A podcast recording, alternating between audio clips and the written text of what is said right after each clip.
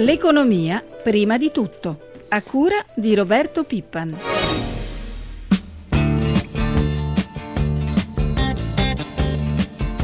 Io credo che questo sia un anno di transizione molto difficile perché abbiamo la coda della crisi, ma la coda della crisi significherà certificare, dati Istat, un altro stop, un altro blocco di disoccupati. Ci sono aziende che hanno chiuso tre anni fa, ma i lavoratori sono ancora in cassa integrazione o in mobilità, quindi dal punto di vista statistico occupati. Quando finirà questa fase diventeranno statisticamente disoccupati.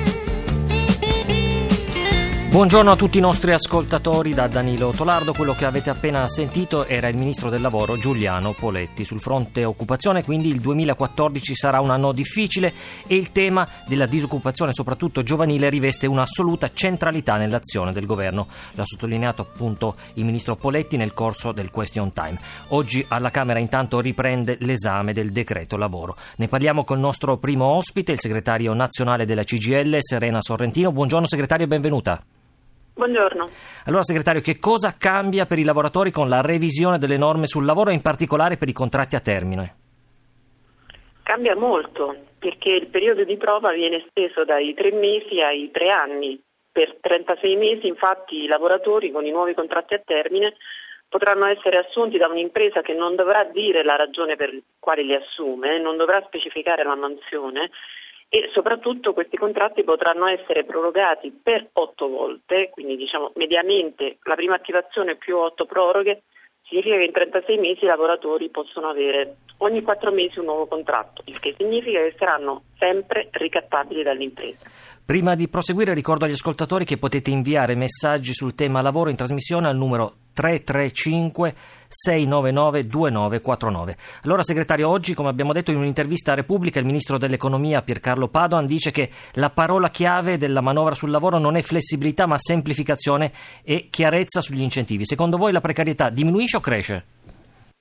La precarietà sicuramente aumenta, aumenta perché si interviene proprio sui due contratti che erano quelle forme di lavoro un po' più stabili rispetto alle altre, tra il lavoro a chiamata e l'apprendistato molto meglio l'apprendistato, tra i contratti a termine e i contratti a progetto, le finte partite IVA, molto meglio i contratti a termine. Liberalizzare, indebolire proprio questi due contratti significa aumentare la precarietà, non diminuirla e non c'è nessuna semplificazione, anzi dal nostro punto di vista il contenzioso su questi contratti a termine e in particolar modo sull'apprendistato aumenterà, non diminuirà.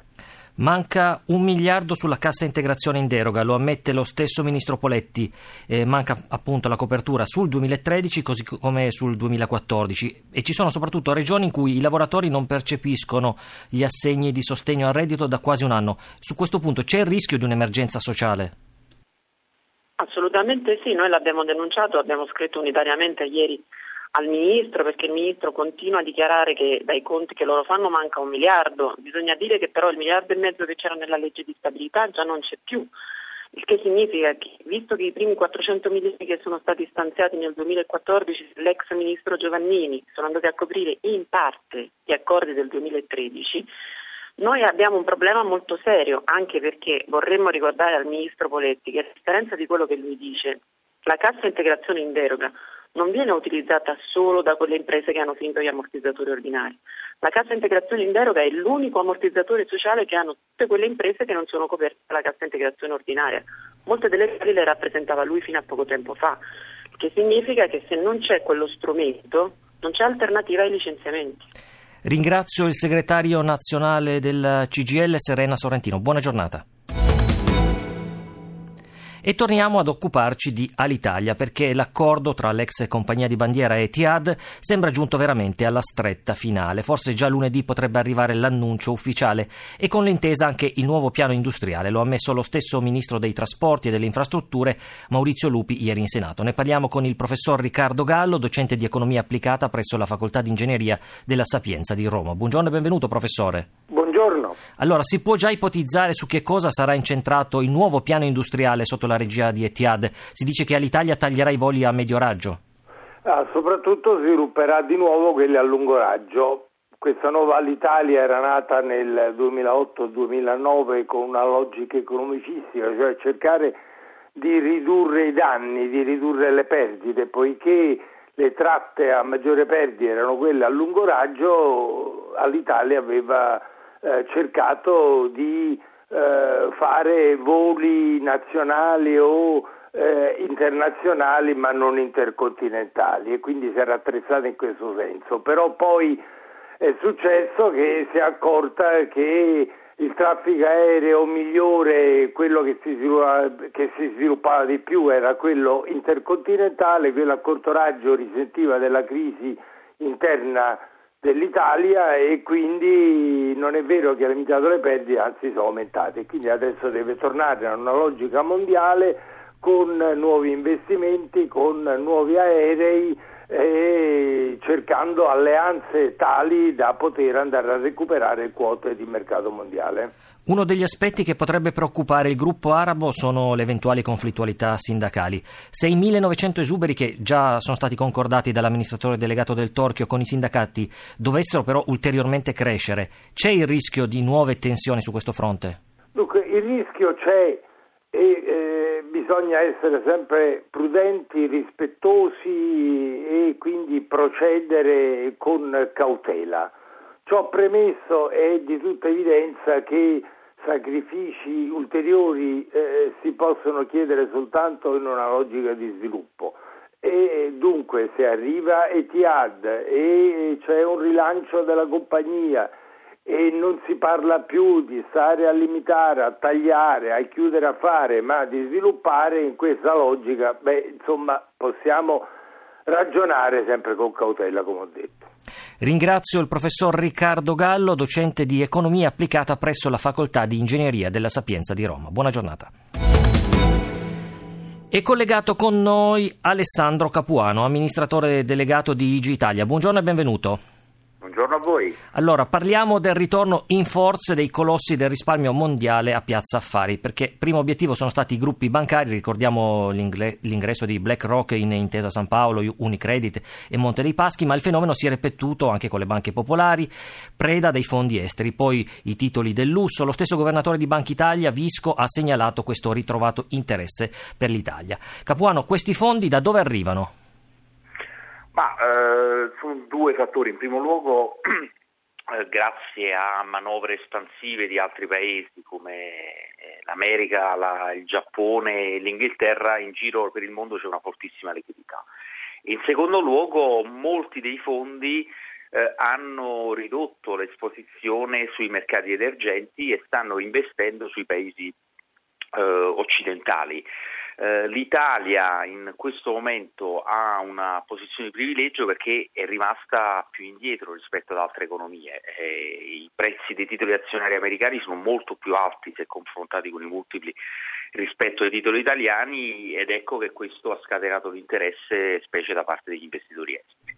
Capuano, cerchiamo di capire come operano questi fondi e soprattutto che cosa li incentiva a venire in Italia. L'incentivo principale eh, sicuramente è quello di eh, eh, scommettere su un miglioramento del, dell'economia eh, italiana e che farà sì che que- le aziende italiane potranno eh, distribuire dividendi e utili più alti rispetto a quello che è stato in passato. E poi c'è un problema, c'è un discorso anche di sottovalutazione, nel senso che durante la crisi eh, i, i, titoli delle economie periferiche e in particolar modo le small cap, cioè i titoli quelli più a bassa capitalizzazione, sono stati fortemente penalizzati perché eh, sono considerati dei titoli più rischiosi e quindi in un momento in cui si andavano a ricercare investimenti più sicuri eh, e più tranquilli, i primi ad essere penalizzati sono stati proprio economie periferiche e titoli piccoli. Adesso si sta reinvertendo e si sta riequilibrando quel fenomeno che abbiamo visto negli ultimi due anni e fa sì che titoli sottovalutati possano essere all'attenzione degli investitori internazionali. Capuano, potrebbero entrare questi fondi esteri quando partiranno anche nella battaglia delle privatizzazioni? Le chiedo una risposta breve. Sì, eh, è un momento adatto per fare le privatizzazioni perché c'è forte liquidità e siamo sicuri che ci sarà interesse da parte dei fondi esteri anche sulle privatizzazioni italiane. Ringrazio Alessandro Capuano, amministratore delegato di IG Italia. Le vendite al dettaglio risultano ancora in stallo. A gennaio segnano una crescita zero rispetto a dicembre, mentre scendono dello 0,9% nel confronto annuo. E allarme poi per i negozi alimentari. Tra gennaio e febbraio in Italia hanno chiuso circa 30 imprese al giorno. Saluto Mariano Vella, direttore dell'ufficio studi di Confcommercio. Buongiorno. Buongiorno, buongiorno a lei e agli ascoltatori. Eh, direttore, però la fiducia dei consumatori sembra in progresso, eh, registra una crescita che, lo, che, la porta al top da giugno del 2011, ma i consumi però non si riprendono. Ma questa crescita della fiducia è solo legata al taglio dell'IRPEF? A, fino a gennaio non abbiamo riprese, cioè la ripresa fino a gennaio è tutta da costruire, non ci sono segnali concreti, come le vendite al dettaglio confermano, però a marzo la fiducia è cresciuta molto, non accadeva da diverso tempo e questo, piaccia o no, è una grande apertura di credito da parte delle famiglie italiane nei confronti del nuovo governo. Diciamo che la macchina è pronta a partire, se c'è la benzina del rezzo disponibile si possono macinare chilometri, viceversa sarà l'ennesima illusione. Ma i commercianti hanno una speranza che presto le vendite riprenderanno? Eh, la speranza eh, c'è per forza perché se no non, non può fare l'imprenditore. Eh, tuttavia veniamo da sei anni di, grande, di, di, di, grandi delusioni dove l'unica strategia messa in campo dalle istituzioni e dal governo è stato più tasse, più spesa, più tasse, più spesa. Allora bisogna tornare indietro lungo questa strada e restituire reddito disponibile alle famiglie. La fiducia non è solo data dal fatto dall'annuncio di più soldi in busta paga. Mm, abbiamo fatto anche noi i nostri sondaggi, ci sono delle aspettative da parte di famiglie e imprese di un cambiamento di un'Italia più moderna. I piccoli negozi però sono sempre più in difficoltà. Che cosa si può fare per evitare la chiusura del classico negozio sotto casa? Un po' di regolamentazione ragionevole per contemperare le esigenze dei grandi centri commerciali fuori dalle città, delle grandi superfici con quelle dei negozi di vicinato che sono l'infrastruttura principale dei nostri centri storici aiuta, però diciamoci la verità, con franchezza la medicina migliore per scongiurare la desertificazione è di tornare a crescere come paese. Ringrazio Mariano Bella, direttore dell'ufficio studi di Confcommercio.